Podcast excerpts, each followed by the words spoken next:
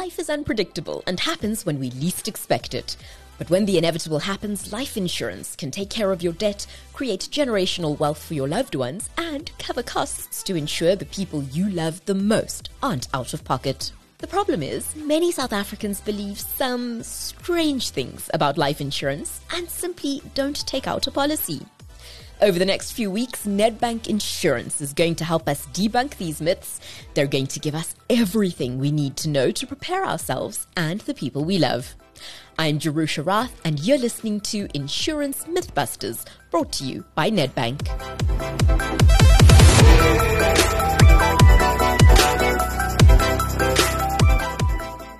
I'm 23. I don't need life insurance. I'll see that when I'm like 50 or whatever. I'd love to get life insurance, but I know these insurers, they never pay, always finding a reason to reject claims. I'm better off investing my money than buying life insurance. The break even point is high and, in most cases, unattainable. I'm not the breadwinner in my family. I don't need life insurance. In this episode, we're going to look at the really important topic of why life cover is vital in protecting your family and how it creates everyday certainty for those left behind. Now, one of the myths that we're going to tackle is that the responsibility of taking life cover sits solely with the breadwinner, your spouse, maybe your parent. But we know that this just isn't true. In the event that the breadwinner isn't around, those left behind could still be expected to continue living their everyday life as we know it, and they're going to be doing it without financial support. This can be difficult, which is why life cover is so important for every household. Nedbank Insurance's executive head for sales and distribution, Mercedes Hare, is with us in studio to help us understand just why we all need life insurance. Mercedes, thanks so much for joining us today. Hi, Jerusha. Lovely to be here. Thanks so much for having me. Now, one of the myths that we heard at the beginning of this episode was I'm not a breadwinner. I don't need life insurance. How often do you hear that? Oh, so often. so often. Jerusha, you know what? I'm one of those classic examples. So, married for a long time, 25 years. I always worked, but you, you always think that the spouse is going to actually take care of financial matters, life insurance being one of those. But for so many of us, how often do we hear that? You know, you wake up one day and the thing that you never thought was going to happen actually happens. You're divorced, your spouse passes away, and where does that actually leave you? Where does it leave the family? Mm. So you really need to bust that myth mm. and take responsibility for your own financial affairs, irrespective of your family or your marital situation. Mm. Absolutely. And on the flip side, um, you could potentially double your family's security um, if you are a two parent household. We're speaking in the context of a family here, um, by both having life insurance. It, it really is twice the benefit for your loved ones. Absolutely. Absolutely. And I think, you know, many of us will think, but gosh, why would we need that? This might never happen to me. But things happen. Mm. Things happen and you are absolutely doubling the benefit for your family. And the thing that you're really purchasing here is security, peace of mind, and for yourself, you're making sure that you've actually got financial health in place. The other common misconception we have is people who say, I'm not a high income earner, or I've just, just, just started out in my career, Mercedes. Can't I put it off just for a little bit? We hear both of those. So, for the person that's just started out in their career, often very young, and thinking, in the future, when I get to my 30s, when I get to my 40s, I will then do those responsible adult things.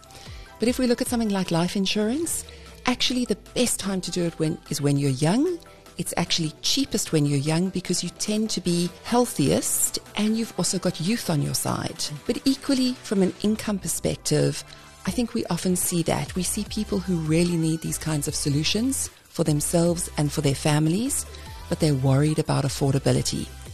And what I would say to all of those people that are out there is you can choose what you pay because you can choose the cover amount that you actually take. And you can shape life insurance, or maybe it's your investments, to what your pocket can afford right now. Rather do that than not do anything at all. I don't think many people realize that. Let's unpack it a little bit. I can shape what my life insurance looks like. Um, tell me more. So you're thinking you need life insurance. You know you need to start thinking about what is the cover that you require. Is it a hundred thousand rand? Is it a million rand? Is it five million rand? Each one of those have got different premiums attached to them. So if you really can't afford much, take out just that amount that from a premium perspective you can actually afford to pay every month. As time goes on, if your affordability changes, your income changes, you can always then increase the amount of life cover that you have. Let's talk a little bit about making that assessment. It could be somewhat overwhelming. I suppose it's a matter of sitting down and taking stock.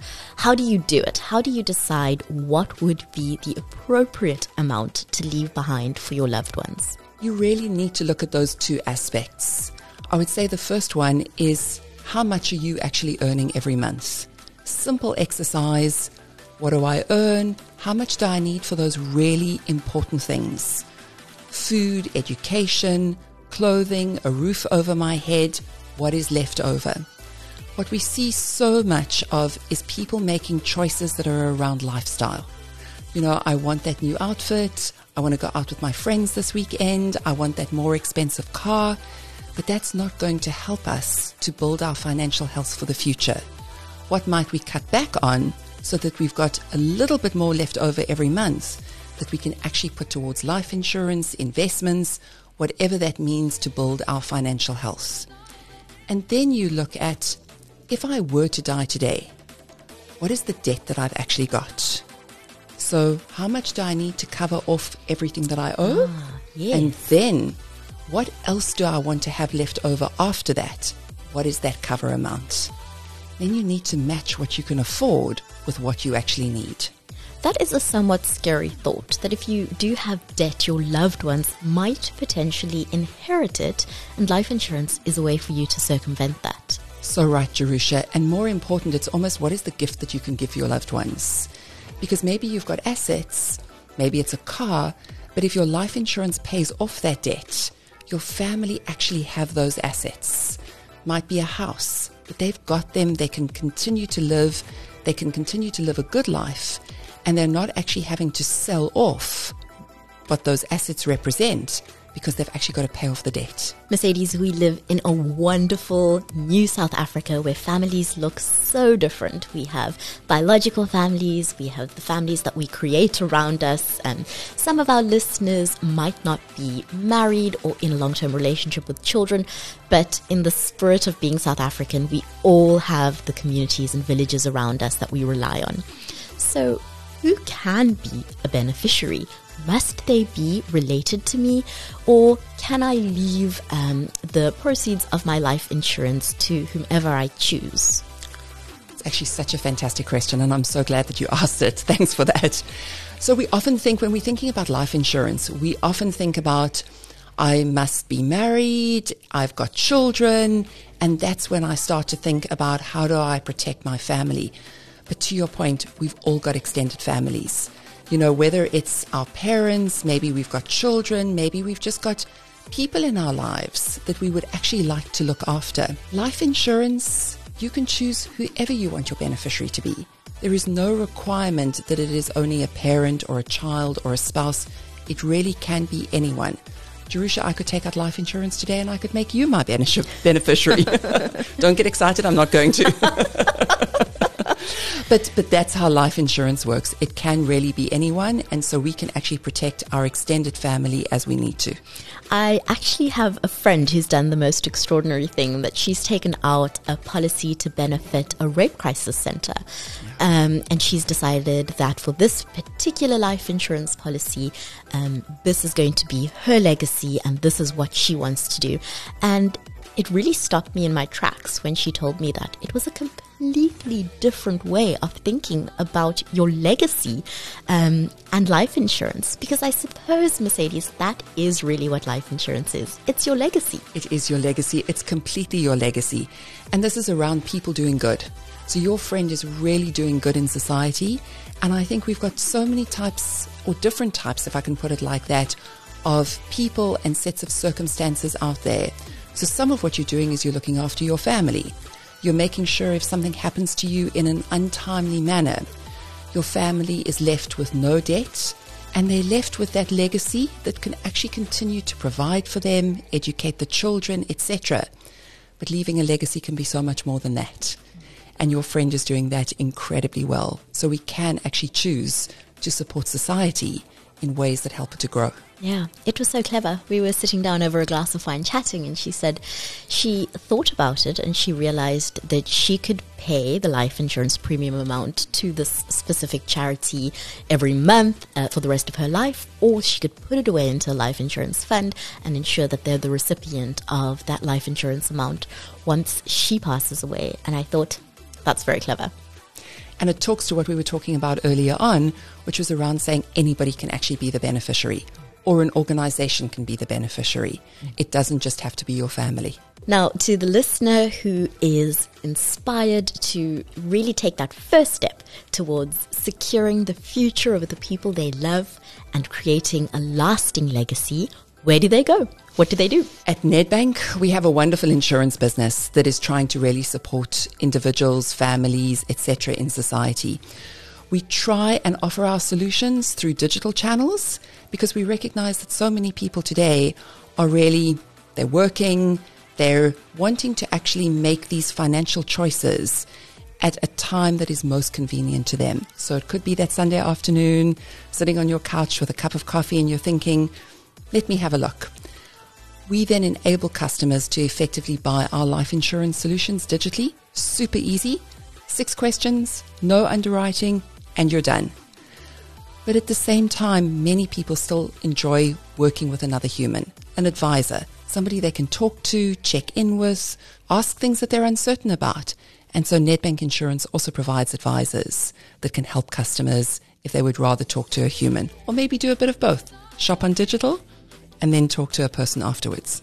What do I need before I start the digital or in person process? Are there any documents that I need to get together? How can I be best prepared for this um, process to go smoothly?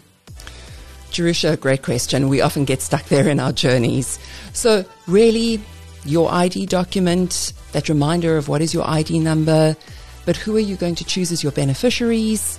Their full names, their details, their ID numbers, and off you go. What's really nice though is if you don't have it with you, it's okay. You can just pause, pick it up again later on when you've got all of that information with you. I think we must make sure that we don't make this too onerous a process because that tends to put people off. And so one needs to just think it's simple. Let me do it at a time that suits me if I don't have everything, don't worry. We'll help you with that afterwards. Now, speaking of beneficiaries, we know life happens and sometimes you might need to change your beneficiaries on your life insurance policy. Is that something that you're able to do? 100%. And really important that as you look at your financial health, you are continuously reviewing. And that might mean once a year, that might mean every five years. It really depends on how your circumstances change when they change and how quickly they change. But let's say you've changed jobs, you've got married, you've had another child, you've got divorced, a parent passes away. You should be actually checking your will, your life insurance, who did you nominate as beneficiaries, because you might need to change them. And yes, you absolutely can. You can change your beneficiaries at any time. We spoke about this in a previous episode, but I think it bears repeating now. Um, let's talk a little bit about what you need to know about an estate, because that's what's going to come into play once you're once you pass away. I mean, we don't need to sugarcoat it. Mm. It is the great equalizer. This is what we're speaking about. Did you have to go there? I'm afraid so. Jerusha, everybody should have a will.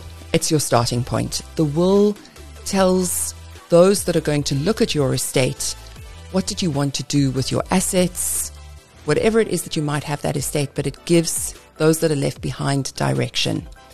Your life insurance will actually be paid through your estate to your beneficiaries. And so there isn't income tax, there isn't capital gains tax, for example, on life insurance, but it will go through your estate. And so maybe you might be liable for estate duty. These are things that you really need to sit down, maybe with a tax advisor, maybe with a financial advisor, and make sure that you understand particularly well. Mm, I think the incredible thing about the Nedbank ecosystem is that once you are having this conversation about life insurance, you have advisors and, and other departments, other people who are real subject matter experts who can guide you along this process too. We're a very connected organization.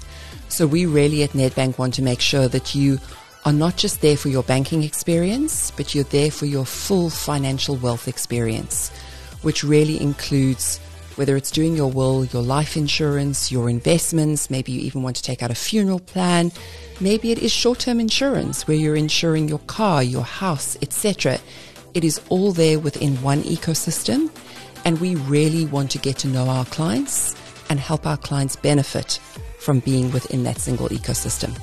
That is so encouraging to me as a busy, busy mum of two toddlers. If I am able to have all of my financial needs cared for um, by one institution, it certainly takes a lot of the mental load off me. It certainly does. And the benefit of that is often we look at some of our pricing strategies and we actually want to provide you with discounts, premium reductions, because you actually are main banked with Nedbank, we can see the whole of you. We can see all of your financial affairs. We can see you're a really good customer and we want to reward you for such. Mercedes, before I let you go, I'm going to ask you a bit of an insightful question. I'm going to ask you to dig a little deep, and that is if you could give some advice on this topic to your younger, younger self. Maybe you've just graduated, you're just embarking on this exciting new life. What would you tell young Mercedes? I would say to young Mercedes, remember what that old Mercedes said. You should absolutely, from your very first salary check, start taking a percentage, agree what, what it is with yourself 5%, 10%, 20% of your salary, and put it away in an investment account. Take a little bit more and make sure that your medical bills are covered, your life insurance is covered. Do that first. Remember, you've never had that salary check before, so you've never enjoyed that amount of income. If you take a whole bunch of, of it away and put it to the future for your financial health, young Mercedes would never have known any different. Thank you so much for joining us today. Jerusha, it's been wonderful. Thank you so much for having me. We really appreciate the opportunity.